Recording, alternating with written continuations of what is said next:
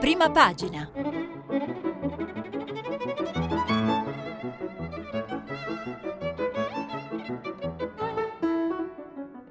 Questa settimana i giornali sono letti e commentati da Jacopo Zanchini, vice direttore del settimanale internazionale. Per intervenire telefonate al numero verde 800 050 333, sms e whatsapp anche vocali al numero 335 5634 296. Buongiorno, buongiorno a tutte e a tutti gli ascoltatori e le ascoltatrici di prima pagina di Radio 3, eh, sabato 16 novembre, siamo qui alla rassegna stampa di questa giornata che eh, si avvia alla conclusione di questa settimana particolarmente delicata per le sorti eh, dell'Italia e che trasmettono una sensazione anche di inquietudine rispetto eh, sia al sud che al nord, rispetto alla battaglia legale che si apre sull'Ilva di Taranto da una parte, alle, alle questioni relative alle inondazioni di Venezia e alle brutte previsioni del tempo che possono eh, ripetere eventi di carattere estremo e che sono anche lo specchio di fallimenti della politica di cui si parla in tutti i giornali. Eh, I giornali sono anche ricchi di, di, politica e di reazioni sulla piazza di Bologna, la cosiddetta piazza delle sardine, la piazza antisalviniana ma non partitica, eh, di cui parleremo più tardi. C'è un ritorno della vicenda Cucchi ovviamente, se ne riparla anche alla luce di alcune reazioni e alcuni temi eh, di politica estera. È anche giorno di supplementi e magazine, andiamo rapidamente a fare una carrellata delle prime pagine e poi entriamo poi eh, più eh, nel dettaglio. Allora, eh, battaglia legale sull'Ilva, titola il Corriere della Sera. Palazzo Chigi, grave danno alla nazione, i commissari ricorrono contro ArcelorMittal, inchiesta della Procura di Milano. Conte, non permetteremo di spegnere. Ecco, ri- il ricorso dei commissari contro ArcelorMittal alla Procura di Milano e la Procura risponde, apre un'inchiesta, esercitiamo il diritto dovere di, interve- di intervento, quindi si apre una pagina diciamo giudiziaria in qualche modo. Eh, eh, per quanto riguarda l'Ilva. Al centro del Corriere Venezia sommersa le storie di chi resiste, il reportage di Francesco Battistini, di spalla Lucrezia Reiklin, eh, il dialogo che serve all'Italia, l'invito a dialogare con la Germania che eh, come dire, fa le sue prime aperture per quanto riguarda l'unione bancaria e i paesi del, eh, di diciamo, regole e garanzie comuni tra i paesi del nord e del sud Europa e Lucrezia Reitin invita l'Italia ad, ad ascoltare la Germania.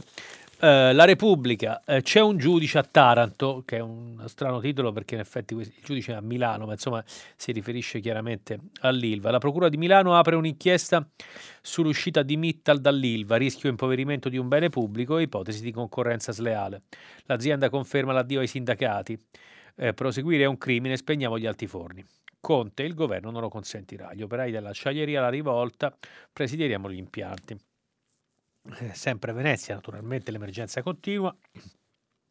Vivere sott'acqua, Venezia in ostaggio dell'altra marea, eh, è troppo comodo piangere, è il commento della scrittrice Melania Mazzucco, ne vedremo un pezzo più tardi. Stefano Cappellini, a Stefano Cappellini è, è, è, è riservato il commento sulla piazza di Bologna, i senza bandiera di Bologna, ne vedremo una parte più tardi la strategia della toppa è il commento di Francesco Maracorda su appunto tutte queste crisi italiane sulle quali si mette più una toppa più che prevenire. In basso eh, Orhan Pamuk, eh, il, lo scrittore turco premio Nobel, appello per la liberazione dello scrittore e giornalista Ahmet Altan recentemente rincarcerato dopo pochi giorni di libertà.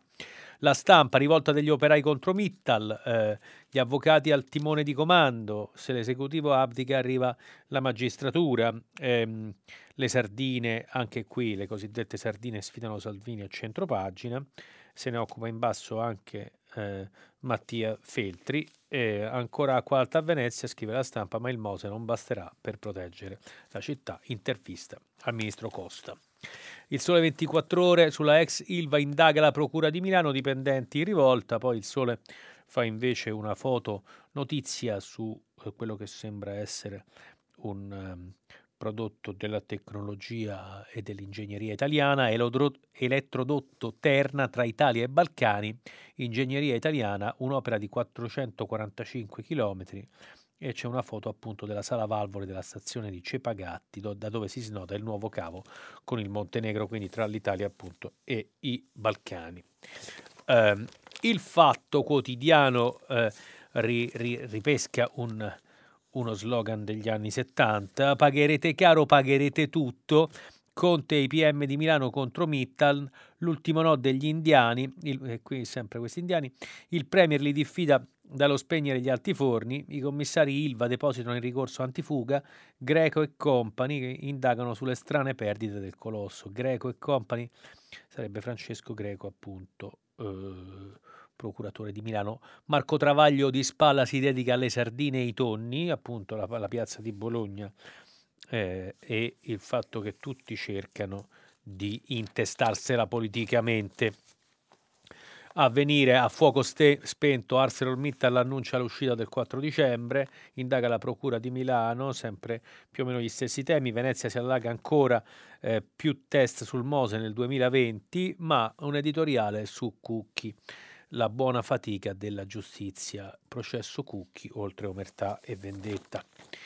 Il manifesto a Venezia, eh, il titolo grande con la fotonotizia è Assalto ai forni, il governo va allo scontro finale con ArcelorMittal che accelera la chiusura dei forni alla ex Silva e rilancia in maniera strumentale lo scudo penale. Conte non permetteremo la chiusura, la parola ai giudici. A Venezia alta marea senza tregua, eh, Taranto, il dramma sociale del voto della politica, un commento Ignazio Masulli. Anche qui le sardine in prima pagina da segnalare Alberto Negri, Gaza Netanyahu, i palestinesi nella gabbia del domatore. E poi una notizia su Erdogan che estrada i primi miliziani dell'ISIS europei verso i paesi di appartenenza.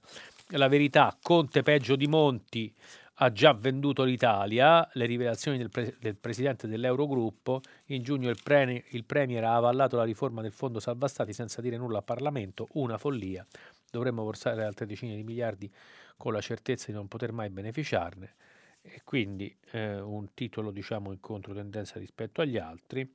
I- al centro l'interrogatorio di Bonifazzi che inguaia il PD, disse a Parnasi che non poteva dare 250.000 euro al partito ma alla fondazione EIOSI, quindi insomma, diciamo, problemi di, secondo la verità di finanziamento illecito, di sospetti di finanziamento illecito ai partiti, secondo eh, la verità per quanto riguarda il PD.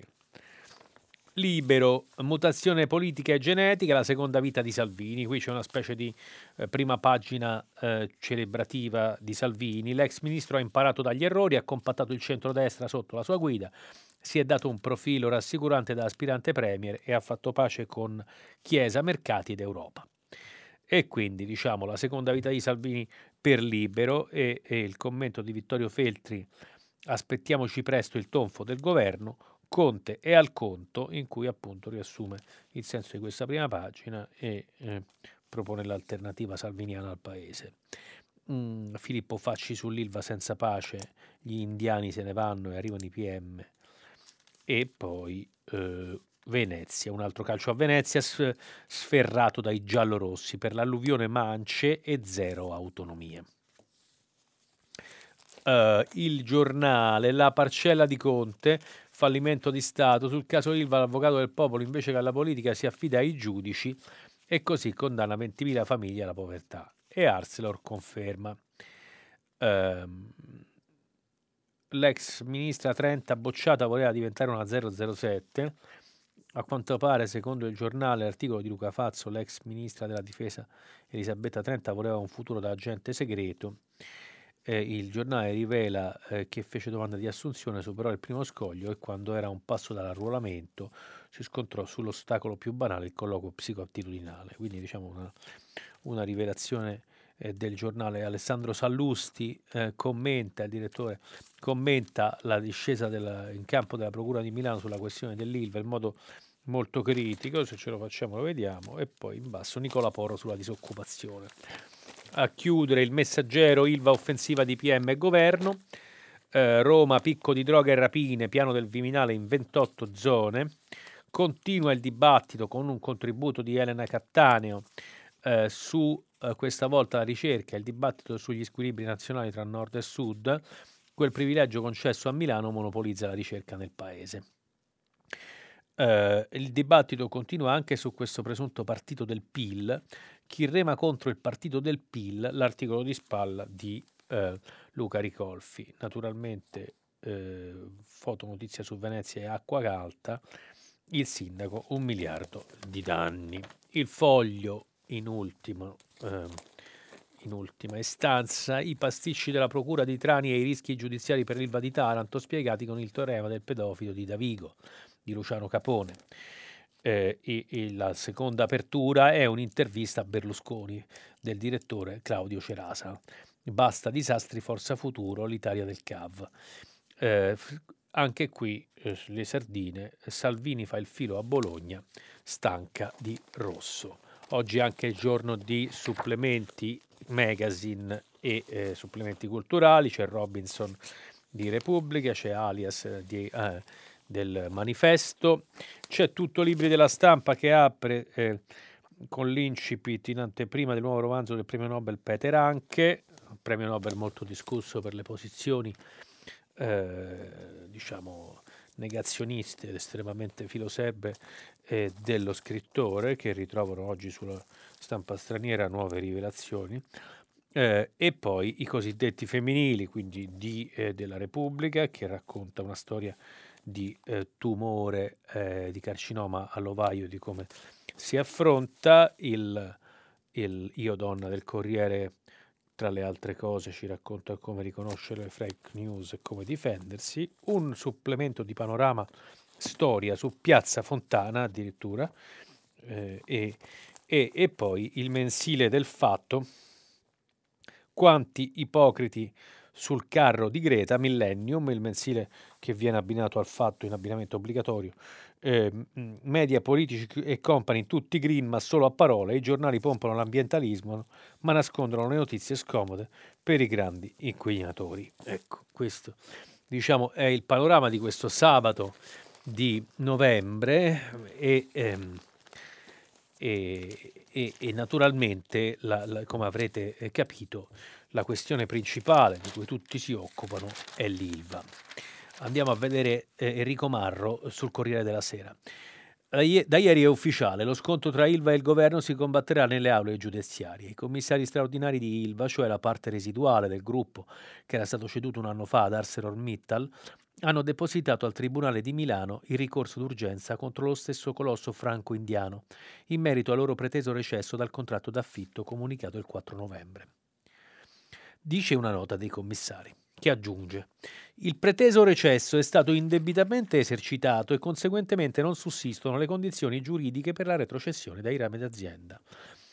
Presso il Tribunale di Milano quindi al momento pendono sia l'atto di citazione di ArcelorMittal per esercitare il recesso, sia il ricorso contro di esso dei commissari Ilva, senza contare scusate, che sempre ieri la Procura milanese ha aperto autonomamente un fascicolo a tutela dell'interesse pubblico nella vicenda.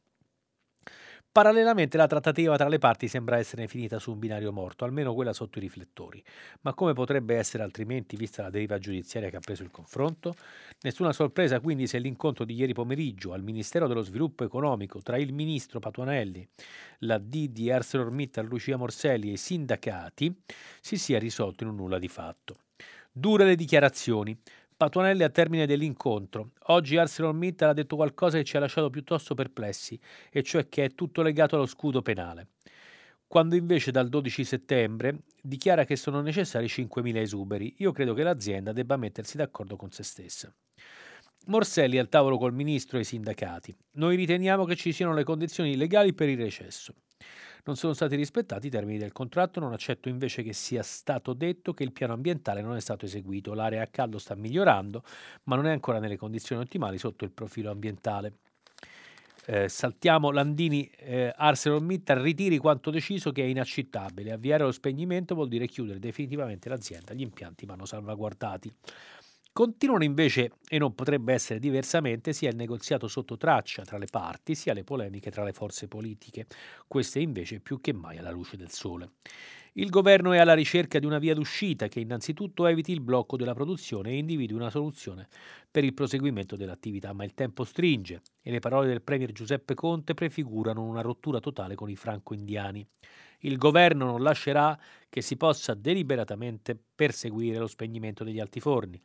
ArcelorMittal si sta assumendo una respons- grandissima responsabilità, ha detto Conte, in quanto tale decisione prefigura una chiara volaz- violazione degli impegni contrattuali e un grave danno delle- all'economia nazionale.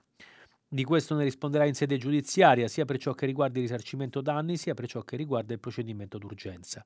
Ben venga anche l'iniziativa della Procura di Milano, che ha deciso di accendere un faro anche sui possibili risvolti penali della vicenda. Il capo dei 5 Stelle Luigi Di Maio parte dall'inizio. Nel 2018 trovai un contratto già firmato con gli indiani, provai a farlo saltare, ma tutti mi dissero che così avrebbero fatto ricorso. Di tutt'altro avviso il leader della Lega, Matteo Salvini. Al governo abbiamo pericolosi e incapaci, nemici delle imprese e dei lavoratori, altro che fare causa, dimettetevi. Uh, dicevo prima che sulla questione eh, eh, dell'ingresso, dell'irruzione, diciamo così, del potere giudiziario nella faccenda Ilva c'era una posizione invece molto critica del giornale di Alessandro Sallusti, leggiamo solo un pezzetto, la discesa in campo della Procura di Milano, che ieri ha aperto un'inchiesta sulla minacciata chiusura dell'Ilva, mette una pietra tombale sulle residue piccole probabilità che gli indiani si convincano a continuare la loro avventura nella acciaieria di Taranto. Far risolvere i problemi politici e sindacali alla magistratura è il cancro dell'Italia e l'era Conte non fa eccezione. Preso atto dell'incapacità sua e del suo governo, il Premier ha chiamato le toghe, più per salvare se stesso che gli operai pugliesi. Chiamato è tra virgolette, ovviamente. Non penso che gli indiani tremino dalla paura all'idea di essere indagati dai PM italiani. Semmai accelereranno la loro fuga dall'Italia portandosi via anche i 5 miliardi di euro che stavano per investire nel nostro paese. Questo appunto per darvi conto di un'opinione molto critica sulle questioni eh, dell'intervento della magistratura. Naturalmente la, eh, la, pagina Ilva è estremamente solida, chi abbia voglia nei giornali trova oggi eh, vari eh, contributi, invece e il secondo argomento, diciamo, in, in, in bella vista è, è, è in, come dire, estremamente importante nelle prime pagine è chiaramente la situazione di Venezia. Eh, Venezia ancora allagata, ieri un'altra giornata difficile, scrive il Corriere della Sera, la marea ha raggiunto il previsto picco di 154 cm alle 11.26 alla punta della salute. Prevista per oggi una nuova perturbazione associata a venti di scirocco con un nuovo picco di acqua alta. Le storie di chi combatte per limitare i danni alla città sommersa, ma il maltempo sta flagellando anche altre regioni.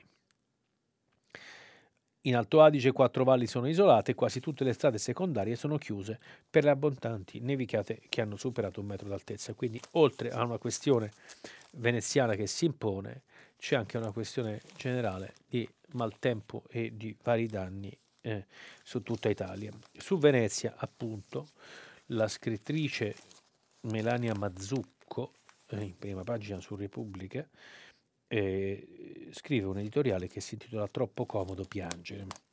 Ne vediamo un pezzo. Eh, Venezia non crede alle lacrime, è troppo comodo piangere per la sua bellezza oltraggiata piuttosto che agire per difenderla. Il luogo comune della presunta morta di Venezia ci affligge da più di cent'anni e la prognosi infausta proclamata da scrittori e artisti sedotti dalla decadenza è servita col tempo a giustificare compromessi, concessioni, sacrilegi e scempi. La fine delle industrie, la rarefazione delle fornaci e delle attività artigiane, lo spaccio permanente del fasullo, la resa alle grandi navi, fino all'emorragia di residenti che ha spopolato intere calli, nelle quali la sera, nel vuoto metafisico, rimbomba solo un brontolio fastidioso, le ruote delle valigie dei turisti che vagano alla ricerca del loro Airbnb, eh, del loro BNB. si salta alla conclusione. Se come tutti ripetono, Venezia non è dei veneziani ma appartiene all'umanità, è il momento di dimostrarlo. Si aiutino gli anziani a restare e i giovani e le famiglie a tornare. Servono incentivi, come a Berlino dopo la caduta del muro. I negozianti stremati a non vendere, gallerie, musei, chiese, archivi, biblioteche e librerie a riaprire e riparare. I politici e gli amministratori non si limitino a risarcire, ma prendano provvedimenti per creare le condizioni di una rinascita. Imprenditori, banche, associazioni, centri sociali, cittadini mettano risorse materiali e immateriali, denaro e idee in un'azione che non sia solo di recupero, restauro e messa in sicurezza primaria nell'immediato, nell'immediato precaria in prospettiva, ma restituisca alla città e al suo territorio un progetto di sviluppo. Venezia ha bisogno di futuro per salvare il suo passato. Ecco, questo diciamo è, ehm, è Melania Mazzucco su Repubblica, sullo stesso giornale, mettendo un po' insieme i vari temi di questi giorni, a pagina 7, ehm, a pagina 7 Gianluca Di Feo eh, scrive un commento, se il Mose d'Italia è la burocrazia. C'è una palude invincibile che inghiotte la speranza di salvare il nostro paese dalla ferocia del clima impazzito. Un mostro tentacolare che annulla le dighe, disintegra le barriere, cancella i canali con la forza superiore a quella delle bufere. Si chiama burocrazia ed è l'alleato delle alluvioni e il complice delle frane. Come una maligna divinità greca frena ogni tentativo di ostacolare il disastro. Pochi giorni fa la Corte dei Conti ha diffuso una radiografia completa del fallimento nella lotta al dissesto idrogeologico, un atto di accusa che non salva nessuno, governi, enti locali, tecnici e politici, tutti pronti allo scarico a barile davanti alle tragedie, ma colpevoli di ignavia collettiva. Al primo posto c'è lo Stato, dei fondi stanziati negli ultimi due anni meno del 20% è stato messo a disposizione delle regioni. Significa che in 24 mesi non si è neanche riusciti a muovere i soldi dalle casse dei ministeri, niente quattrini, niente progetti e di conseguenza niente cantieri. Ed è solo l'ultimo anello di una catena che da decenni paralizza gli uffici pubblici. E qui... Eh tra il 98 e il 2008 i governi hanno destinato 2.100 milioni per paratie, moli e argini. Sapete nel 2015 quante opere erano state completate? Meno di un decimo. Perché? Stato e regioni non dialogano e litigano su ogni cosa insabbiando le pratiche. Ogni tanto un disastro da prima pagina obbliga i premier a fare conti con la realtà. Allora si annunciano riforme, commissari straordinari e task force, ma poco o nulla cambia. Il dossier della Corte dei Conti esamina la parabola di Italia Sicura, creata a Palazzo Chigi nel maggio 2014 per coordinare le misure contro il dissesto.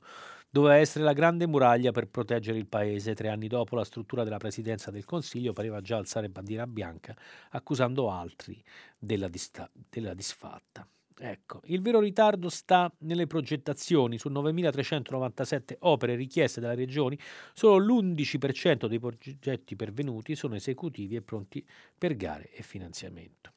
I magistrati contabili però non l'assolvono e ritengono che non abbia mai realizzato una vera programmazione strategica del settore. Tutti in ordine sparso, insomma, come se si cercasse di domare l'acqua alta di San Marco con un secchiello.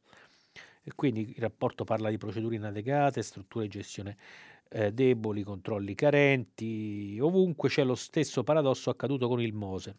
I progetti vanno rifatti prima ancora che vengano completati perché nel frattempo clima e suolo si sono trasformati. E così altro tempo e altro denaro si inabissano. Tutto viene trattato come un'emergenza, inventando commissari straordinari dai poteri incerti, mentre il dissesto ormai è ordinario e incide sulla vita di chiunque. Il quadro finale fa paura. In vent'anni sulle scrivanie italiane si sono accumulati i piani per 8.926 interventi con una spesa approvata per 29 miliardi. Ma nel 2017 il 90% non era neppure arrivato alla fase del progetto. Solo berre parole che non bloccano le piene.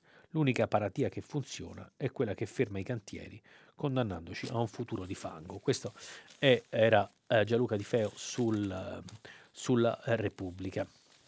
Con questo chiudiamo diciamo, sulle, eh, la pagina su eh, le, le, questioni eh, di Venezia e le questioni più in generale ambientali italiane e eh, vediamo invece un tema più politico che è quello della piazza di Bologna eh, eh, di cui tutti parlano, di Piazza Maggiore eh, piena di eh, militanti anti-salviniani, ma eh, convocati sui social e con strumenti informali da un gruppo di trentenni che vengono chiamati ragazzi, perché in Italia siamo tutti ragazzi fino più o meno a 60 anni, cosa che a me può fare anche piacere, ma magari non è proprio eh, esatta. E, mh, mm, se ne occupa tra le altre cose Mattia Feltri sulla stampa. Giovedì sera a Piazza Maggiore a Bologna si è riempita di 10.000 persone, o poco più o poco meno, a inscenare l'ostilità per Matteo Salvini alla conquista dell'Emilia Romagna.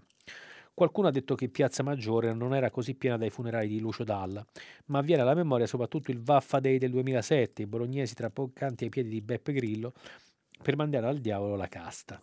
Sarebbe imprudente, Salvini se attribuisse la piazza all'avversario la sinistra, sebbene quella piazza di sinistra in buona parte si senta e voterà il PD maturandosi il naso come una volta si votava la democrazia cristiana. Altrettanto imprudenti sarebbero il PD e anche più i 5 Stelle se traessero sollievo dalle immagini di quella fiumana, trascurando le, la parola d'ordine su cui si è mobilitata. Nessuna bandiera, nessun partito, nessun insulto, proprio come il Vaffa Day, nessuna bandiera, nessun partito, con la differenza di quel nessun insulto al posto del core business di 12 anni fa, il Vaffa. Non erano lì soltanto contro Salvini, si direbbe che erano lì contro ogni populista, ogni demagogo, compresi quelli di seconda generazione che nemmeno sanno di esserlo, ridotti a pitoccare consenso emulando i pifferai, i manettari, i chiacchieroni, gli sbracati, i tronisti da talk e tutti diventati peggiori di noi nell'indefesso tentativo di dimostrarsi come noi anziché migliori. Su di loro d'improvviso si alza una piazza antipopulista, ancora senza nome, senza leader, senza rappresentanza, ma esausta del carnevale. È una, è una grande opportunità ed è una fantastica notizia, scrive Mattia Feltri sulla eh, stampa. Sul tema torna anche Stefano Cappellini sulla Repubblica, anche qui definisce eh, una bellissima piazza e poi osserva che negli ultimi mesi le uniche manifestazioni capaci di lasciare un segno progressista nel dibattito pubblico sono state quelle auto-organizzate. In altri tempi si sarebbe detto che queste mobilitazioni hanno avuto uno straordinario successo nonostante l'assenza dei partiti tradizionali nella macchina organizzativa. La verità oggi, scrive Cappellini, è che hanno successo proprio grazie all'assenza dei partiti. Nessun partito della martoriata sinistra di questo paese ha oggi, prima ancora che la forza, la credibilità per mobilitare le persone. Convincere un cittadino a scendere in piazza ritagliando parte del suo tempo per l'impegno civile e politico è un'operazione che al momento appare fuori dalla portata di chi dovrebbe invece farlo per missione e professione. I partiti non scaldano, non convincono, raccolgono ancora il consenso elettorale di una buona quota di quei manifestanti autoconvocati che però rimangono un popolo senza la rappresentanza politica che merita e quindi in questo c'è una grande differenza rispetto al passato. Scrive Cappellini, oggi queste mobilitazioni non nascono nemmeno più in contrapposizione con i partiti, surrogano un vuoto di rappresentanza e di idealità che il giorno dopo le strade affollate appare ancora più divorante. Aver fatto una serie di cose, questo che qui Cappellini chiama in causa il governo e dice eh, aver fatto una serie di cose eh, come bloccato l'aumento dell'IVA o ripristinato il Galateo nelle trattative eh, con Bruxelles sono vanti deboli per argomentare le ragioni di un governo di legislatura. Eh, ci pensi anche Stefano Bonaccini e qui si viene appunto alla battaglia sull'Emilia Romagna. Il presidente uscente della regione è impegnato dall'inizio della campagna elettorale a depoliticizzare il voto, ricordando che si sceglie sul governo locale delle cose concrete, asili, ospedali, infrastrutture, e che su questo terreno la sua proposta è più forte di quella dello sfidante Lucia Bergo- Borgonzoni. C'è da credergli, ma il popolo di Bologna ricorda che serve anche un altro per fermare, serve anche altro per fermare l'onda salviniana in Emilia come nel resto del paese. Innanzitutto il coraggio di rivendicare un'appartenenza di campo sui valori, esercizio nel quale ormai da anni eccelle solo la destra sovranista, mentre la sinistra si dibatte e contorce nel terrore di spaventare lettori che ormai sono già morti di un'altra paura, non avere più un'offerta di politica all'altezza della domanda. Ecco, questo diciamo è per darvi conto del fatto che poi questa faccenda del, della questione del, delle sardine che rimbalzava in tutti i giornali ha trovato appunto un, qualche tentativo di definizione su, eh, sui giornali che, che, vi ho letto, ovviamente anche su altri. Ehm, mi interessava non chiudere la vicenda Cucchi eh, con le sentenze di ieri e ritornarci anche perché ci ritorna a venire, eh, giusto rapidamente, innanzitutto sui commenti, eh, e, essendo felice, eh, si dice felice Mario eh, Chia, Chiavario sulla prima pagina dell'avvenire, nell'editoriale, eh, che non ci si sia concentrati troppo su di, la, sull'entità delle pene. Proprio la questione dell'entità della pena non è venuta in primo piano. Importante per eh, i protagonisti della vicenda è stato che i giudici abbiano risposto a quell'ansia di verità e di rispetto che la persona del loro caro per la persona del loro caro che li ha animati, il che sembra allontanare, in questo caso, il pericolo sempre incombente del superamento dell'abile confine tra la richiesta di giustizia e il desiderio di vendetta.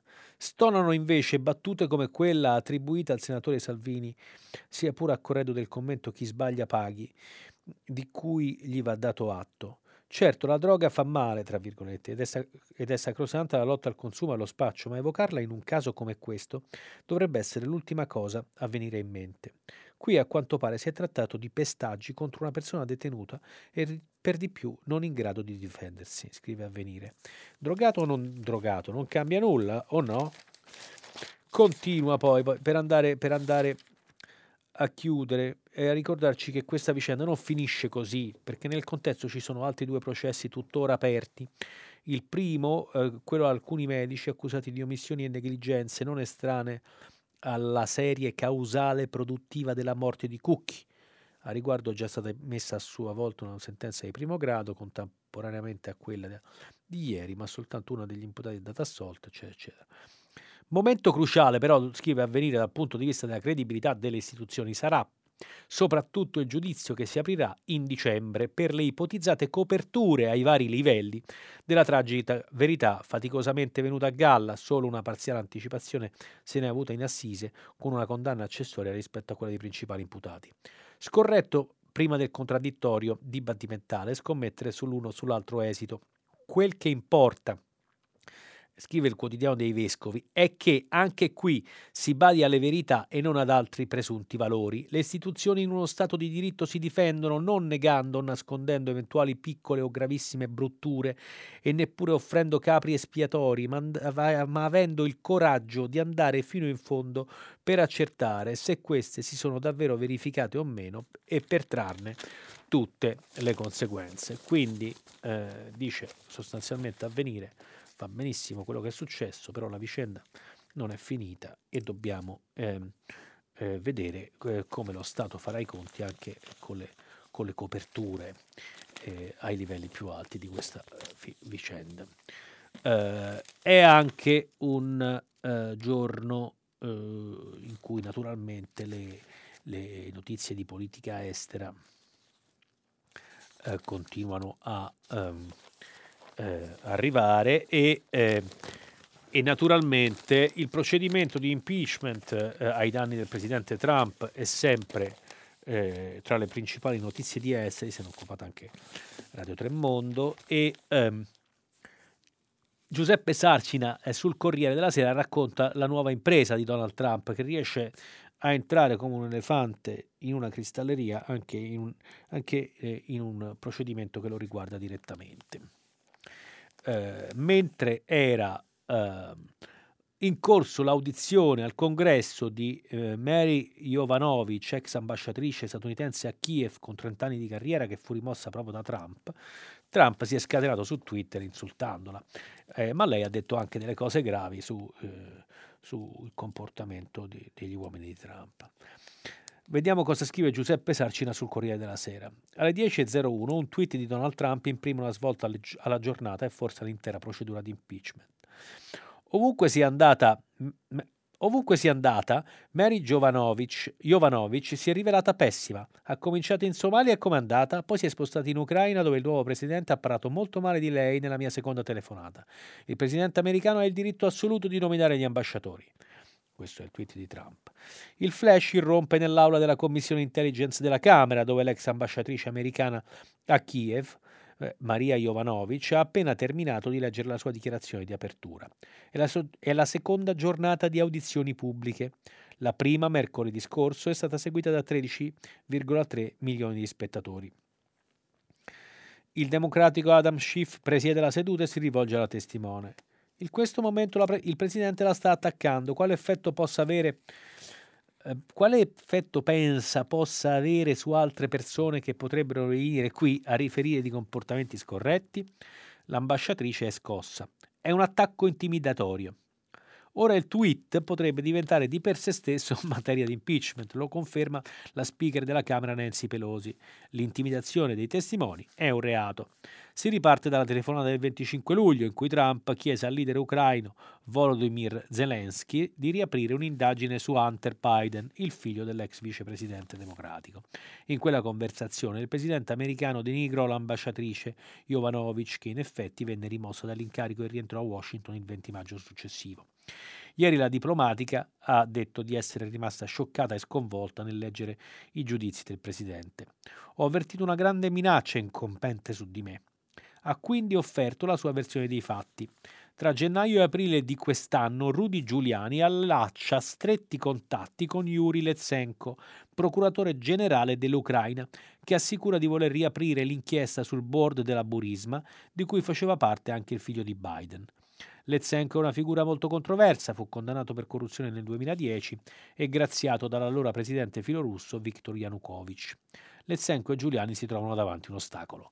Jovanovic, 33 anni di carriera al servizio di sei amministrazioni, quattro repubblicane e due democratiche. L'ambasciatrice avvisa il Dipartimento di Stato. Sono vittima di una campagna di disinformazione. Inoltre chiede spiegazioni sul ruolo di Giuliani in Ucraina. Ma in aprile il ministero guidato da Mike Pompeo le comunica che deve rientrare per motivi di sicurezza personale. Il Dipartimento di Stato venne come svuotato dall'esterno, è la conclusione di Jovanovic. Via libera allora alle pressioni e alle minacce di Trump, indagate su Biden oppure vi blocco gli aiuti militari. I repubblicani difendono il presidente, nulla di nuovo, tutte, le, tutte informazioni di seconda mano, dicono. In serata arriva un'altra brutta notizia per la Casa Bianca. La Corte federale di Washington ha condannato Roger Stone, amico di lunga data di, di Trump. Sei capi di imputazione, tra cui falsa testimonianza al Congresso. Il presidente ha commentato su Twitter. Lui è condannato e perché no la corrotta Hillary? Ecco, quindi diciamo c'è, c'è non solo c'è il procedimento di impeachment con la sua delicatezza e le sue audizioni pubbliche, ma abbiamo forse per la prima volta nella storia un presidente che sui social network eh, commenta direttamente quello che accade e tenta di intimidire in diretta i testimoni. Eh, decisamente ehm, eh, una nuova realtà con cui dobbiamo fare i conti nella politica internazionale. Eh, eh, vi ho accennato all'articolo di Orhan Pamuk, eh, scrittore turco eh, premio Nobel, eh, professore, che ehm, in prima pagina su Repubblica invece interviene, eh, qui possiamo creare un legame tra Trump e Erdogan, visto che si sono visti, eh, mi for- sembra fosse ieri mattina, eh, eh, eh o l'altro ieri, e sono andati d'amore e d'accordo. bene, nel frattempo abbiamo detto che lo scrittore tu, eh, lo scrittore e giornalista turco Ahmet Altan è stato di nuovo riarrestato dopo pochi giorni di libertà e ci sono le foto del, del, del suo arresto e Orhan Pamuk, eh, premio Nobel, interviene eh, su Repubblica eh, per scrivere un appello. Oggi in Turchia dire la verità è diventato un atto di coraggio e di forza come quelli che possiede Ahmet Altan. Altan è stato in prigione per gli ultimi tre anni, incarcerato sulla base di accuse politicamente motivate e fondate su prove implausibili. Dopo tre anni lo hanno finalmente lasciato andare, ma si sono accorti ben presto che questo coraggioso scrittore, nonostante tutto quello che aveva passato, continuava a non essere né spaventato né scoraggiato e che avrebbe proseguito con coraggio esemplare a denunciare le azioni dello Stato e del governo. Perciò hanno deciso di rimetterlo in prigione. Ecco, eh, l'ingiustizia sistematica subita dal TAN e il nostro silenzio di fronte a essa, aggiunge Pamuk, sono un'ignominia e una macchia sulla nostra umanità. Cosa più importante, agendo come se tutto questo non fosse nulla di straordinario, normalizziamo l'illegalità e l'arbitrarietà. E quindi andiamo e saltiamo alla conclusione. Ahmet Altan deve essere rilasciato e il normale principio di legalità deve essere ripristinato in Turchia come diritto del popolo turco. Ecco, poi accanto all'articolo di Pamuk potete trovare eh, un articolo di Marco Ansaldo, tre anni in cella solo per aver parlato in tv del golpe, in cui si ricostruiscono le imputazioni ai danni di Altan e in generale poi anche il clima per gli intellettuali e gli scrittori turchi nella Russia di Erdogan.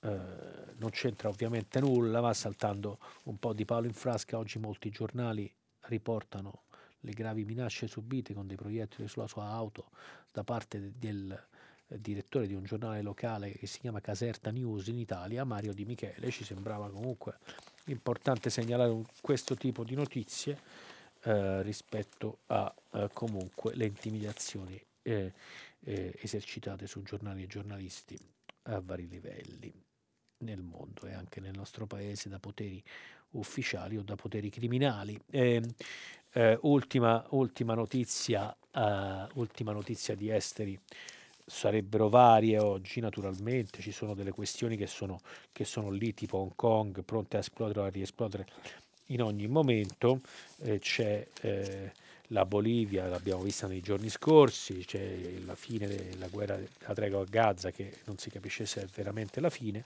ma c'è un tema che sicuramente è importante, non abbiamo trattato nei giorni scorsi. Deportati i primi miliziani dell'ISIS, l'Europa non vuole processarli, Chiara Crusciati sul manifesto, Erdogan e strada 9 tedeschi e un britannico, Parigi propone un tribunale in Iraq. Eh, qui il problema è la gestione del, dei foreign fighters dello Stato islamico arrestati in questi anni tra Siria e Iraq, che era destinata a esplodere, ricorda Cruciati, e che qui sta esplodendo in questo momento. Lo fa in questi giorni per mano dell'uomo che ha permesso all'ISIS di espandersi e radicarsi in Medio Oriente. Il presidente turco Erdogan sta rispedendo indietro i miliziani stranieri arrivati in Siria e Iraq da mezzo mondo. Estradizioni a senso unico, uno tsunami giuridico nei paesi riceventi. Quelli che, va ricordato, hanno fatto ben poco per impedire le partenze. A costringerli ad assumersi la responsabilità di una delle più abnormi violazioni contemporanee dei diritti umani è Erdogan, che non solo ha chiuso un occhio sul via vai degli islamisti al confine, ma che li ha anche riforniti di armi, come, mostrato, come mostrato dal, dal dall'inchiesta del giornale Cumhuriyet costata al direttore Gian Dundar e al caporedattore Gul tre mesi di carcere.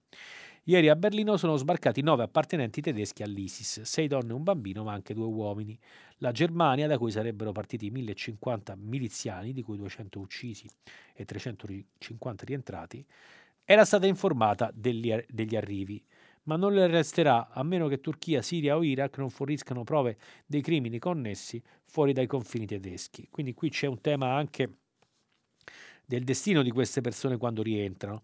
Saltiamo. Diversa la situazione in Gran Bretagna, 900 miliziani partiti, dove ieri è arrivato un 26enne accusato di appartenere allo Stato islamico, arrestato all'aeroporto di Itro. Poi c'è lo statunitense deportato da Ankara pochi giorni fa per rimanere bloccato in Grecia, nella no man's land. Infine, nelle carceri turche ci sarebbero rinchiusi 1500 stranieri tra miliziani e familiari, tutti destinati al rimpatrio la Turchia non è un albergo, ha detto il ministro degli interni Soilu. Molti di più quelli detenuti nelle carceri irachene e nei centri di detenzione curdo-siriani nel Rojava. Di loro che cosa si farà? La risposta internazionale è contraddittoria. Nessuno vuole riprenderseli con rare eccezioni di Kosovo e Marocco e qualcuno gli ha tolto la cittadinanza, ma lasciare un simile peso sulle spalle di Iraq e Siria è appunto impossibile. Se ne discute in questi giorni e c'è una trattativa ben poco limpida, per esempio, tra Parigi e Baghdad, denaro in cambio della detenzione dei miliziani francesi. Eh, vedremo, eh, vedremo, cosa succederà su questo punto. Sicuramente il destino di queste persone è anche un tema molto importante da un lato di diritti umani e dall'altro di sicurezza. Chiudiamo adesso la parte eh, della rassegna stampa di oggi, sperando di avervi dato un, un, buon panorama delle notizie. Dopo una breve pausa pubblicitaria ci sarà il filo diretto con gli ascoltatori. A più tardi. Jacopo Zanchini, vice direttore del settimanale internazionale, ha terminato la lettura dei giornali di oggi. Per intervenire chiamate il numero verde 800 050 333. Sms WhatsApp anche vocali al numero 335 5634 296. Si apre adesso il filo diretto di prima pagina. Per intervenire e porre domande a Jacopo Zanchini, vice direttore del settimanale internazionale, chiamate il numero verde 800 050 333. Sms e WhatsApp, anche vocali, al numero 335 5634 296. La trasmissione si può ascoltare, riascoltare e scaricare in podcast sul sito di Radio 3 e sull'applicazione Rai Play Radio. Buongiorno, eccoci al filo diretto con gli ascoltatori. Prima di iniziare a sentire i vostri pareri, vi ricordo che i vostri messaggi vengono pubblicati eh, sul sito di Radio 3, quindi eh, siamo in ascolto, diciamo. Eh, comincerei con la prima telefonata, pronto? Sì, buongiorno. Buongiorno. Sono Federico Alessandria. Federico d'Alessandria. Buongiorno Federico, mi dica. Beh, una riflessione di fondo, ci sono tanti argomenti su cui la mia sinistra eh, credo dovrebbe, potrebbe eh, riflettere e, e, e, approfondire il discorso rapidamente, non so, eh, lei ricorda Forza Etna? Sì. Ecco, eh, se io dicessi oggi Forza Marea, sarei giudicato un imbecille, eh, però è successo, no? Ed è successo e chi metteva sui muri, non solamente lo diceva, eh, era proprio la Lega nascente, Forza Etna, una cosa che, che, brucia ancora. La seconda cosa sempre su Venezia è questa, eh, se ci fosse l'autonomia differenziata non dovrebbero provvedere da soli cioè tutta una serie di, dire, di, riflessioni anche solo a caldo che un signor nessuno come me si pone e non capisco perché non solo la mia parte non riesce non ad avvantaggiarsi ma a capire e a far capire ma anche un fronte più ampio di, di coscienza civile, di, perso- di, cioè di mm, quella, quella, che potrebbe essere uno schieramento contro la sciocchezza, l'avventurismo. Guardi Taranto, l'avventurismo di arrivare a, a, una situazione come questa che mostra la corda e il sovranismo straccione di, so, di, una Meloni che vuole correre subito in Europa a farsi aiutare quando fino a ieri ne ha, ne ha detto peste e corna. E Ecco, io penso Beh. che eh, queste cose dovrebbero approfondire il dibattito pubblico e i media e uno schieramento che sappia eh, approfondire e utilizzarle facendo anche, secondo me, una, eh, e chiudo perché divento prolisso, eh, una considerazione. Il tentativo disperato di non mandare questa destra eh, estremista al governo, ma non per motivi ideologici, per motivi pratici sì. di distruzione concluda, del patrimonio concluda. del paese dovrebbe essere apprezzata. Invece il pungolo, ma lui ha detto questo, tu hai detto quell'altro, eccetera, questo che era l'obiettivo di fondo è già dimenticato. Sì, ecco, beh, questo è, è mia... sicuramente un tema, nel senso che chiaramente a quanto pare la crisi, la crisi del paese, la crisi dell'Ilva da una parte, la crisi veneziana dall'altra e, più in generale la manovra economica e il momento politico acuiscono le contraddizioni sia all'interno delle forze politiche che compongono la maggioranza, eh, sia tra queste.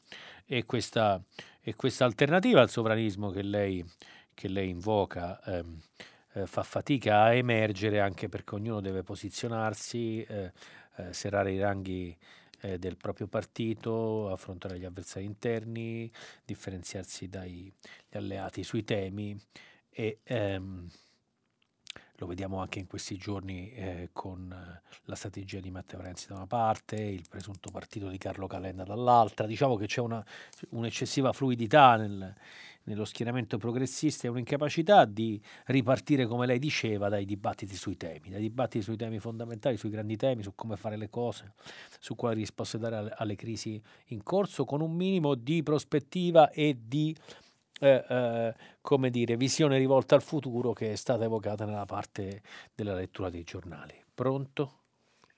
Pronto, dottore, buongiorno, Sergio buongiorno. da Catania. Buongiorno.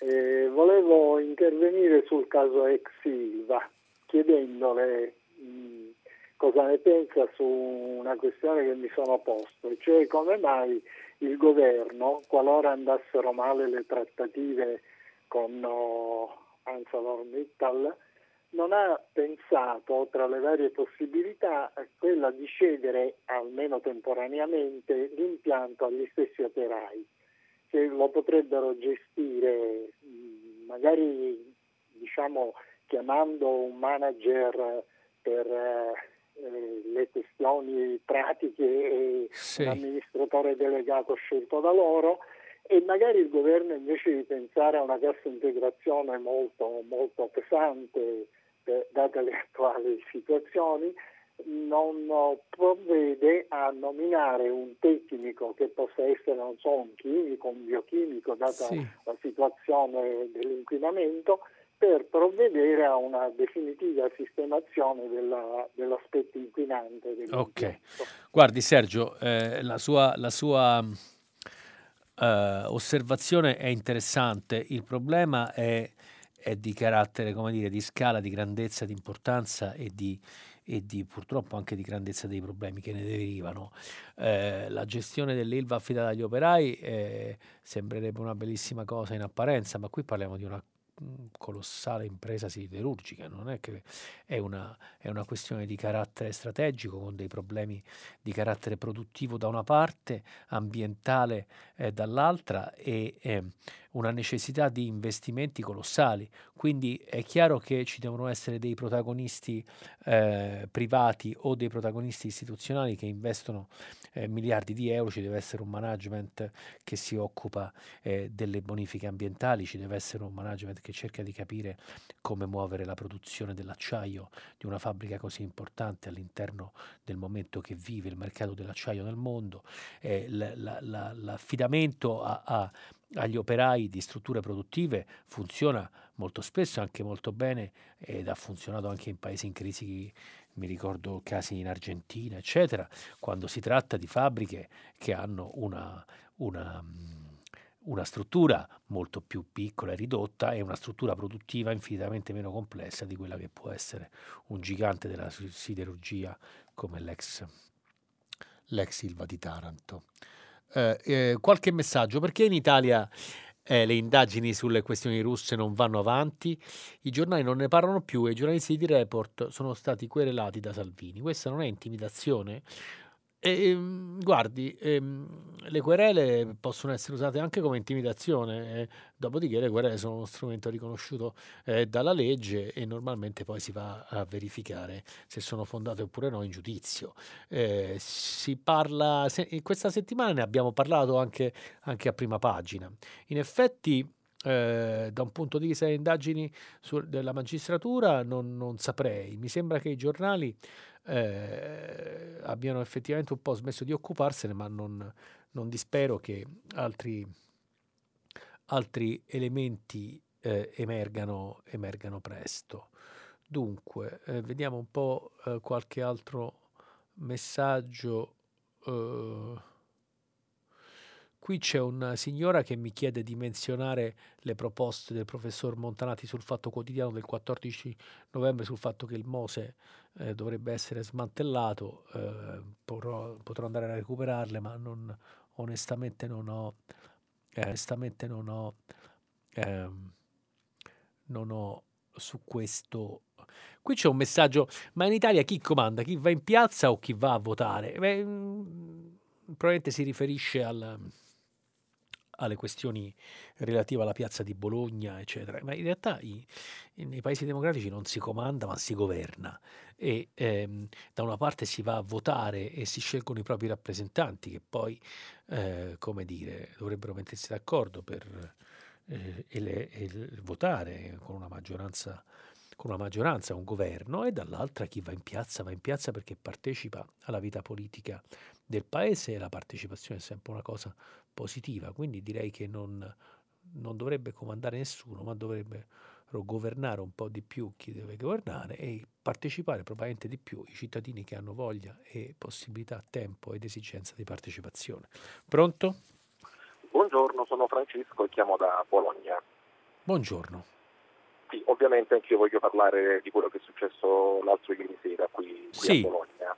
C'è stato un trafiletto che mi sembra che lei non ha um, richiamato oggi di Sebastiano Messina sulla Repubblica su un deputato leghista che nella sua mh, comunicazione social quotidiana ha esordito, mi sembra si chiamasse, si chiamasse Capitanio, ha esordito sì. postando la prima pagina del Corriere all'indomani dell'assassinio di Marco Biaggi qui a Bologna sì. e avrebbe, dico avrebbe perché appunto lo riferisce il giornalista, eh, continuato sotto aggiungendo questa è la Bologna che non voleva farci manifestare ieri, non voleva far parlare Salvini, insomma una cosa di questo genere, riferisce il giornalista. Sì. Ovviamente sono d'accordo con l'articolo eh, nella premessa perché stigmatizzo eh, una, una, sortita da parte di un politico di questo genere eh, sì. su, un, su, un, post pubblico, appunto su un social. Sì. Però poi eh, il punto di arrivo del ragionamento del giornalista non lo condivido, cioè lui alla fine sì. in sostanza dice paragonare la contestazione, anche la più violenta, paragonare chi lancia, accostare chi lancia le bottiglie in piazza al terrorista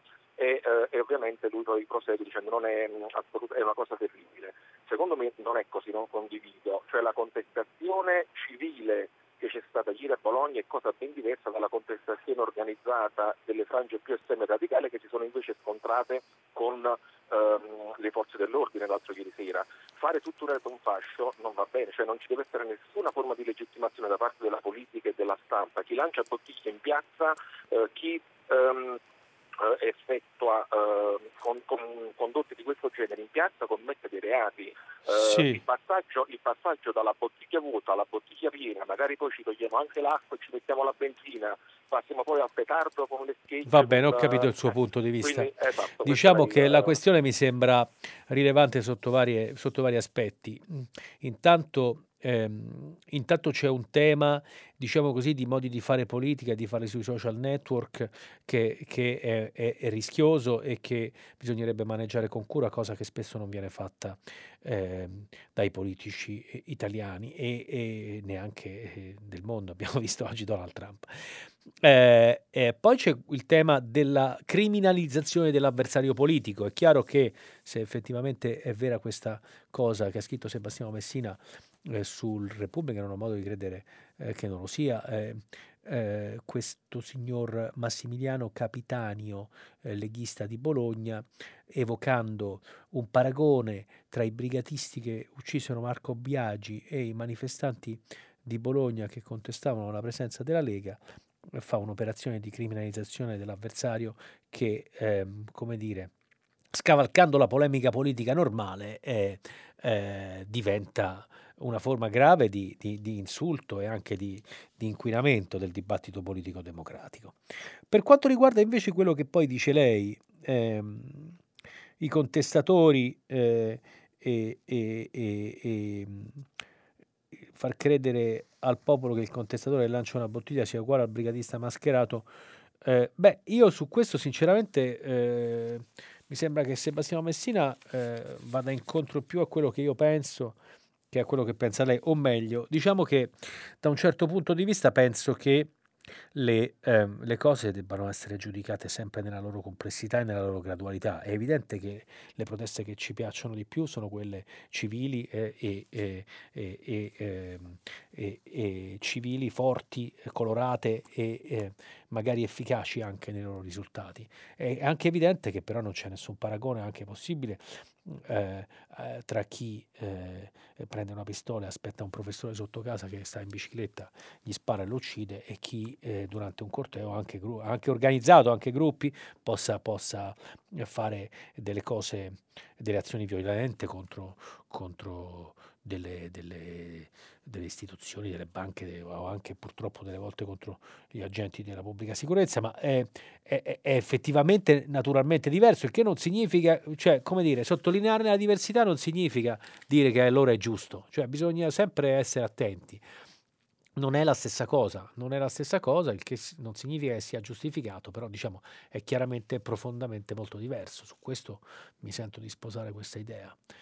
Uh, perché Galan dice un messaggio non è in carcere ma tranquillo nella sua villa agli arresti domiciliari? La legge è uguale per tutti? Eh, temo, guardi, sia un problema di patteggiamento e quindi eh, Galan ha scontato, eh, direi, parte della pena, ha restituito Uh, dei denari, mi pare intorno al milione e mezzo di euro, ma vado a uh, Giancarlo Galan, ex eh, governatore della eh, veneto condannato eh, proprio per le questioni del Mose eh, e eh, quindi ai, domiciliari, eh, sui domiciliari eh, probabilmente c'è stato appunto un patteggiamento e una parte della pena la, eh, la, la, la, sconta in casa, ma questo è, è, previsto dalla legge. Il punto è che Galan è tornato un pochino nel come dire, è ritornato nelle cronache perché in questi giorni se ne sta riparlando per una nuova inchiesta su una serie di gruppi di commercialisti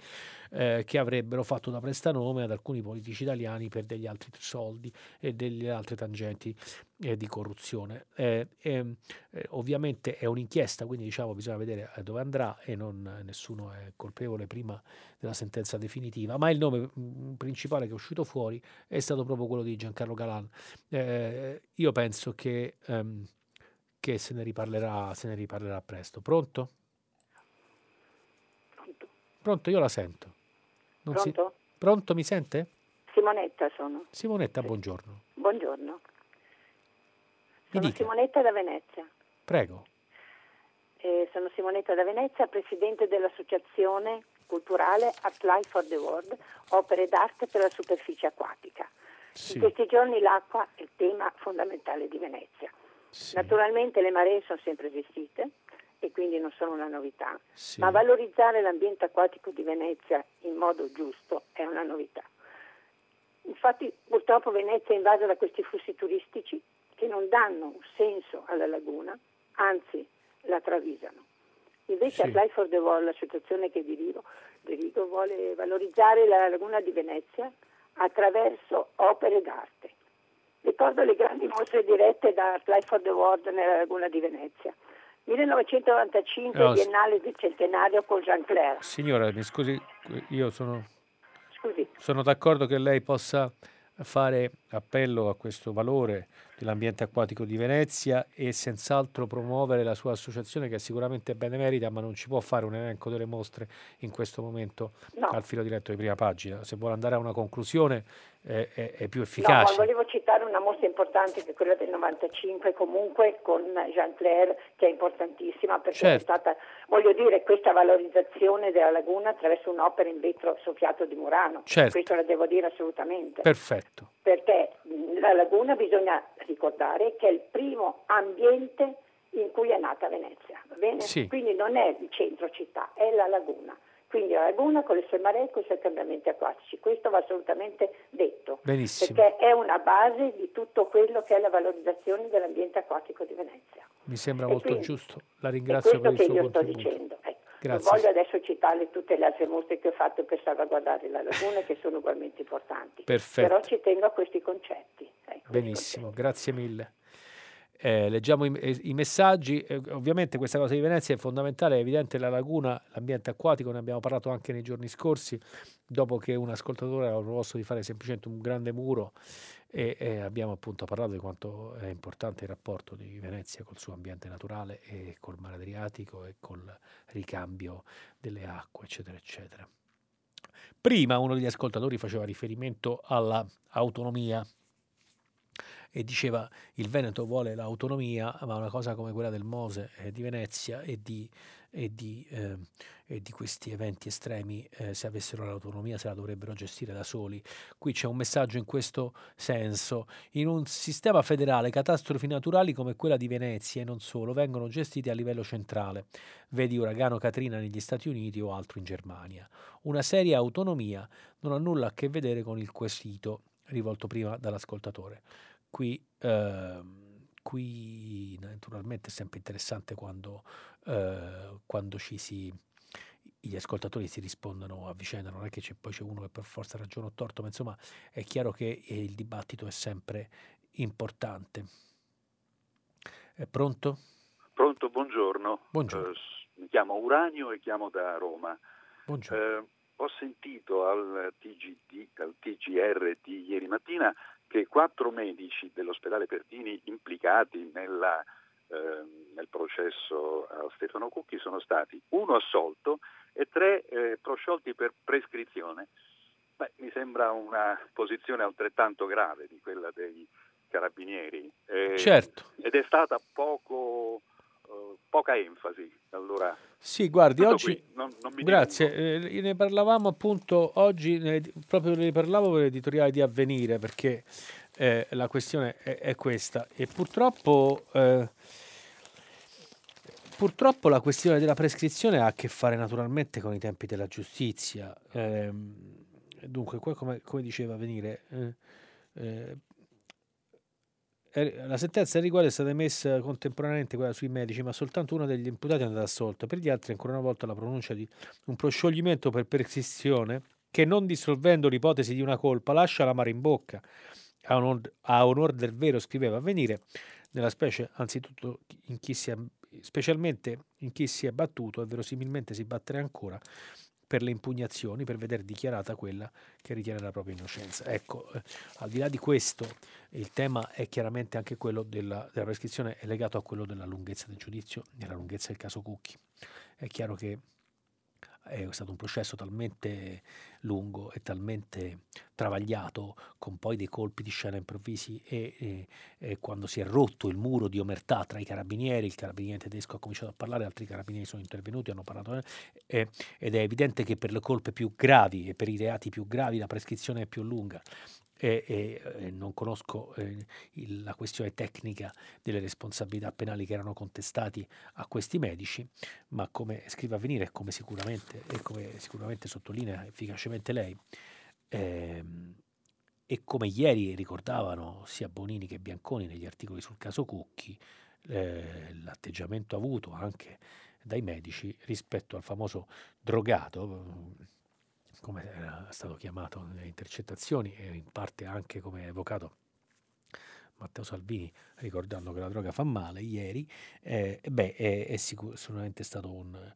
un, uh, un atteggiamento eh, eh, terribile e, eh, e, chiaramente il nostro senso di giustizia di fronte a certe decisioni eh, si sente in qualche modo vulnerato. Pronto? Sì, buongiorno, sono Salvatore dalla provincia di Palermo. Buongiorno. Allora, io telefono intanto per ringraziare il primo ascoltatore che, eh, citando la famosa frase della, della Lega Forza Etna, ha, mh, mm, diciamo, eh, mi ha fatto capire che anche al nord non tutti seguono la, far, la falsa narrazione della Lega sul meridione. Sì. Questo dovrebbe portarci a riflettere sul fatto che le piccole realtà di fronte alle grandi tragedie diciamo, hanno poco, poche possibilità, quindi che l'unità e la grandezza eh, possano aiutare tutti. Detto questo, eh, mi sono sempre chiesto eh, se le forze che ci sono in atto, i partiti, eh, sono in grado effettivamente di affrontare la grande questione, la grande tragedia del meridione, o se è necessario, casomai, che nasca una forza meridionale antagonista alla Lega, perché da quando c'è la Lega, da quando si sta la Lega, il meridione è andato molto più giù, per la verità di è iniziato con l'unità d'Italia, il, il declino del meridione, ma negli ultimi anni diciamo, è stata veramente una tragedia. Eh, sì. Qua giù non abbiamo visto nulla. Per fare un esempio anche sulla responsabilità che secondo me hanno i mass media, sul ponte di Genova, al netto dei morti, sui quali chiaramente c'è po- pochissimo da dire, in quello stesso periodo, anzi molto prima, era crollato un ponte sull'autostrada Palermo-Catania che eh, unisce due capoluoghi della Sicilia. Sì. Cinque anni fa ed è rimasto eh, tal quale.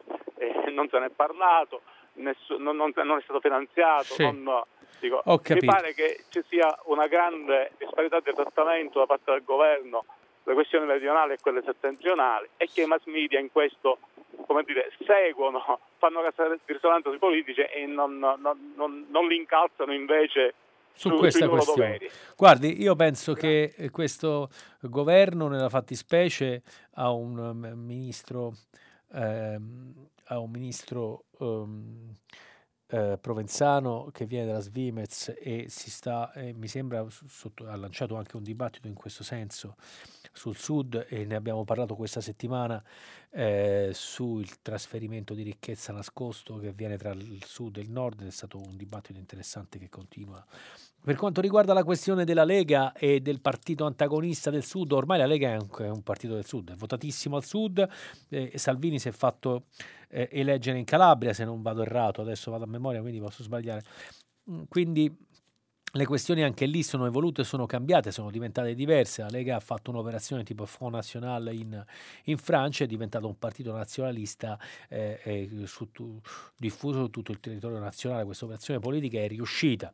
Quindi in qualche modo eh, la trascuratezza del Sud forse è dipesa dalla Lega negli anni di Berlusconi e, e negli anni in cui la, la Lega aveva un, un, potere di interdizione in questo senso come partito del nord. Oggi le questioni sono diverse, se vogliamo anche più complicate e la, la trascuratezza rispetto al sud è senz'altro un tema, come è anche un tema però nel caso delle infrastrutture eh, e il malfunzionamento degli enti locali del sud, come per esempio la regione siciliana, che non è esattamente un, un prodigio di efficienza. Lei ricordava giustamente questo ponte, ma è chiaro che il ponte di Genova è stata un'altra cosa, come diceva lei, ci sono state le vittime e, e, e quindi eh, insomma è, da un punto di vista anche generale ha avuto un impatto molto più forte. Però ha fatto bene a ricordare diciamo, il destino di questa, di questa infrastruttura siciliana. Allora, avevo visto dei messaggi interessanti. Eh,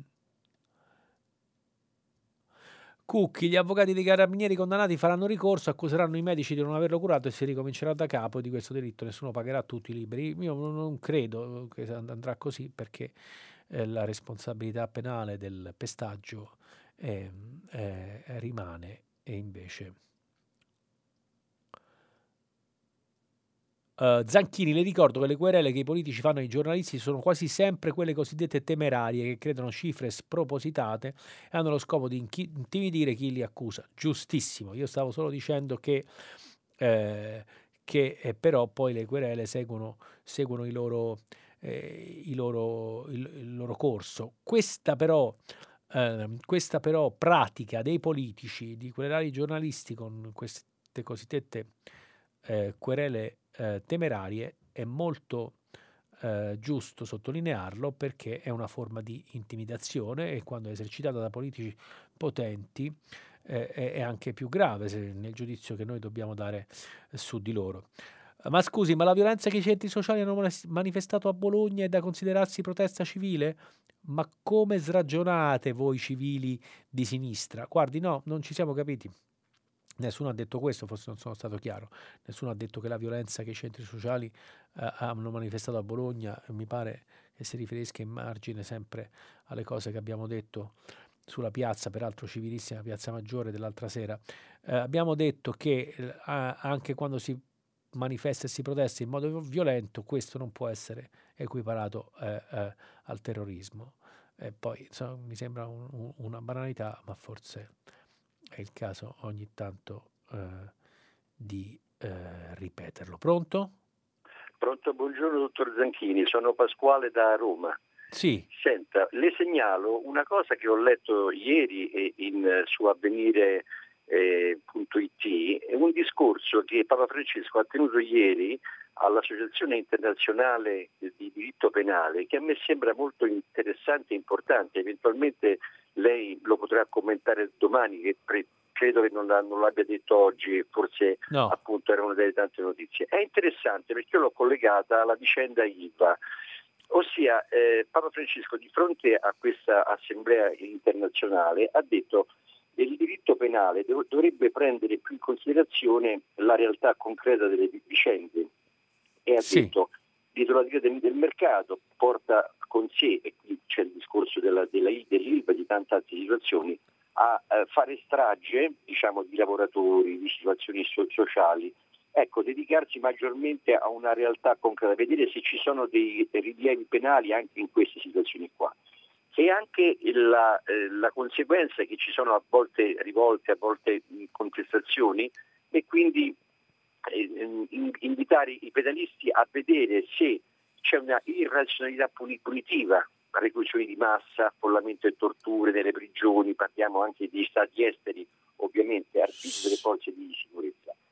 Sì. Eh, è interessante, e concludo, eh, lui ha molto insistito sull'idealismo penale, ossia la, eh, il diritto penale dovrebbe non soltanto far sì che la realtà si adegui alle visioni che c'è il diritto penale, ma anche vedere concretamente quali sono i dati concreti di realtà. E ha denunciato anche che spesso c'è una selettività sanzionatoria, ossia si colpiscono i piccoli, ma le, le grandi, eh, i grandi potentati economici, le grandi corporazioni non vengono mai sanzionate. Ma è una, un discorso lunghissimo, sì. lungo, diciamo molto articolato, io la invito a leggere Bene. perché mi sembra un elemento nuovo rispetto al nulla di considerazioni sul, sulle situazioni contemporanee. Quindi se lei potesse Grazie. darci un'occhiata sarei ah. contento di un suo commento per domani. Assolutamente, grazie ah, mille. Domani perché domani finisci. Domani, domani sì. allora rinviamo la questione a domani. E ehm, perché continuare a sdoganare, scrive un messaggio, gli slogan la droga fa male o la guerra sacrosanta di avvenire? È la politica della guerra alle droghe degli ultimi 60 anni a essere scelerata e senza basi scientifiche né sociali.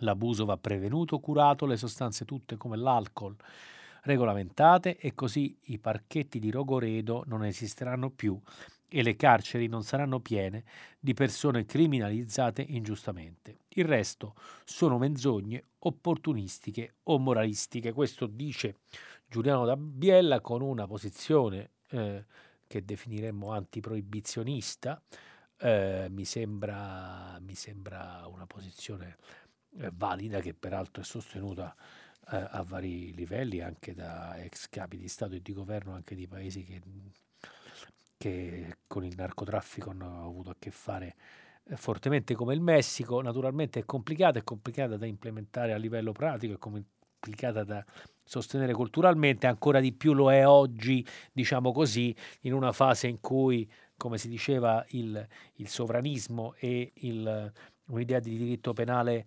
estremamente punitiva, una punizione della marginalità, una come dire, eh, un'idea poliziesca eh, della società si sta affermando sempre di più, eh, oggi i dibattiti antiproibizionisti di qualche anno fa sembrano ancora più lontani, però mi sembra interessante sottolineare questo messaggio. Uh, dunque, eh, pronto? Sì, pronto? Buongiorno. Ah, buongiorno, sono Andreina, la sto chiamando da Venezia. Mi ha sollecitato l'intervento, mi pare fosse su Repubblica, della scrittrice. Sì. Mazzuccato. Mazzuccato. Eh, Mazzucco, Mariana Mazzucco. Mazzucco. Molto interessante perché Melanio forse è il primo tentativo di guardare un po' oltre. Sì. E, ed inviterei proprio soprattutto la stampa che potrà avere un grandissimo ruolo su questa questione veneziana. Eh, il governo ha, ha, risposto all'emergenza, ieri ho visto lo sgomento negli occhi di Franceschini, non sono credibili, mi consenta per dirla, cioè è venuto Berlusconi a dire che bisogna finire il Mose, ma da qui alla fine del Mose cosa succede? Guardi che gli eventi climatici stanno dimostrando di aver cambiato ritmo. Qui se ancora la prossima settimana, fe- fino a febbraio noi possiamo temere una stagione di grandi acque, ma la città è completamente abbandonata, non c'è un piano, non c'è nulla.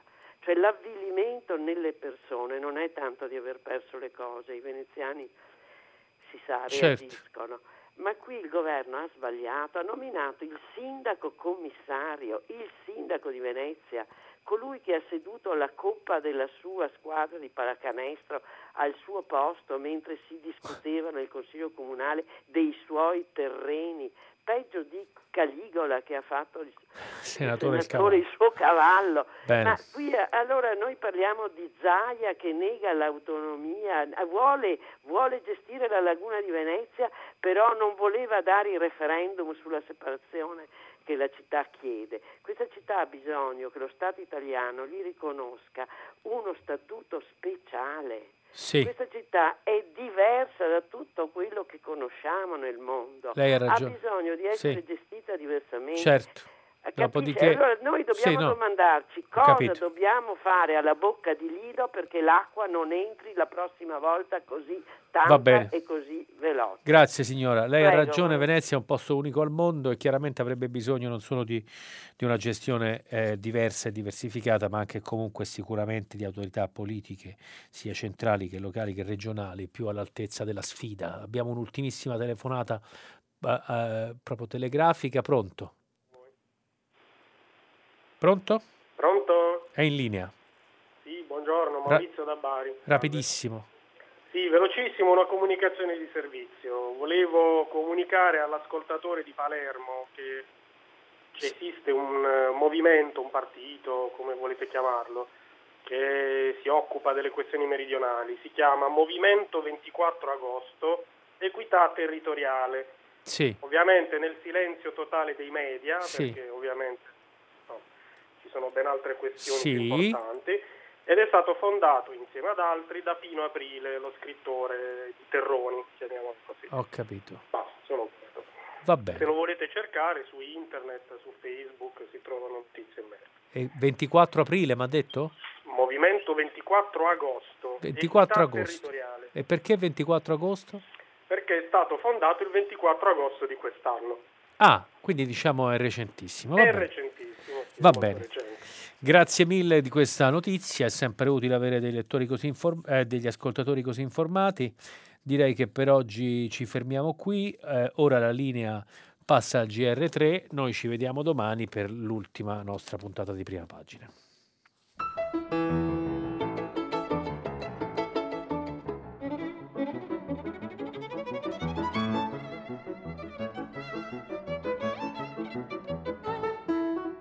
Jacopo Zanchini, vice direttore del settimanale internazionale, ha letto e commentato i giornali di oggi. Prima pagina è un programma a cura di Cristiana Castellotti. In redazione Maria Chiara Beranec, Natascia Cerqueti, Manuel De Lucia, Marco Pompi. Posta elettronica, prima pagina chiocciolarai.it. La trasmissione si può ascoltare, riascoltare e scaricare in podcast sul sito di Radio 3 e sull'applicazione Rai Play Radio.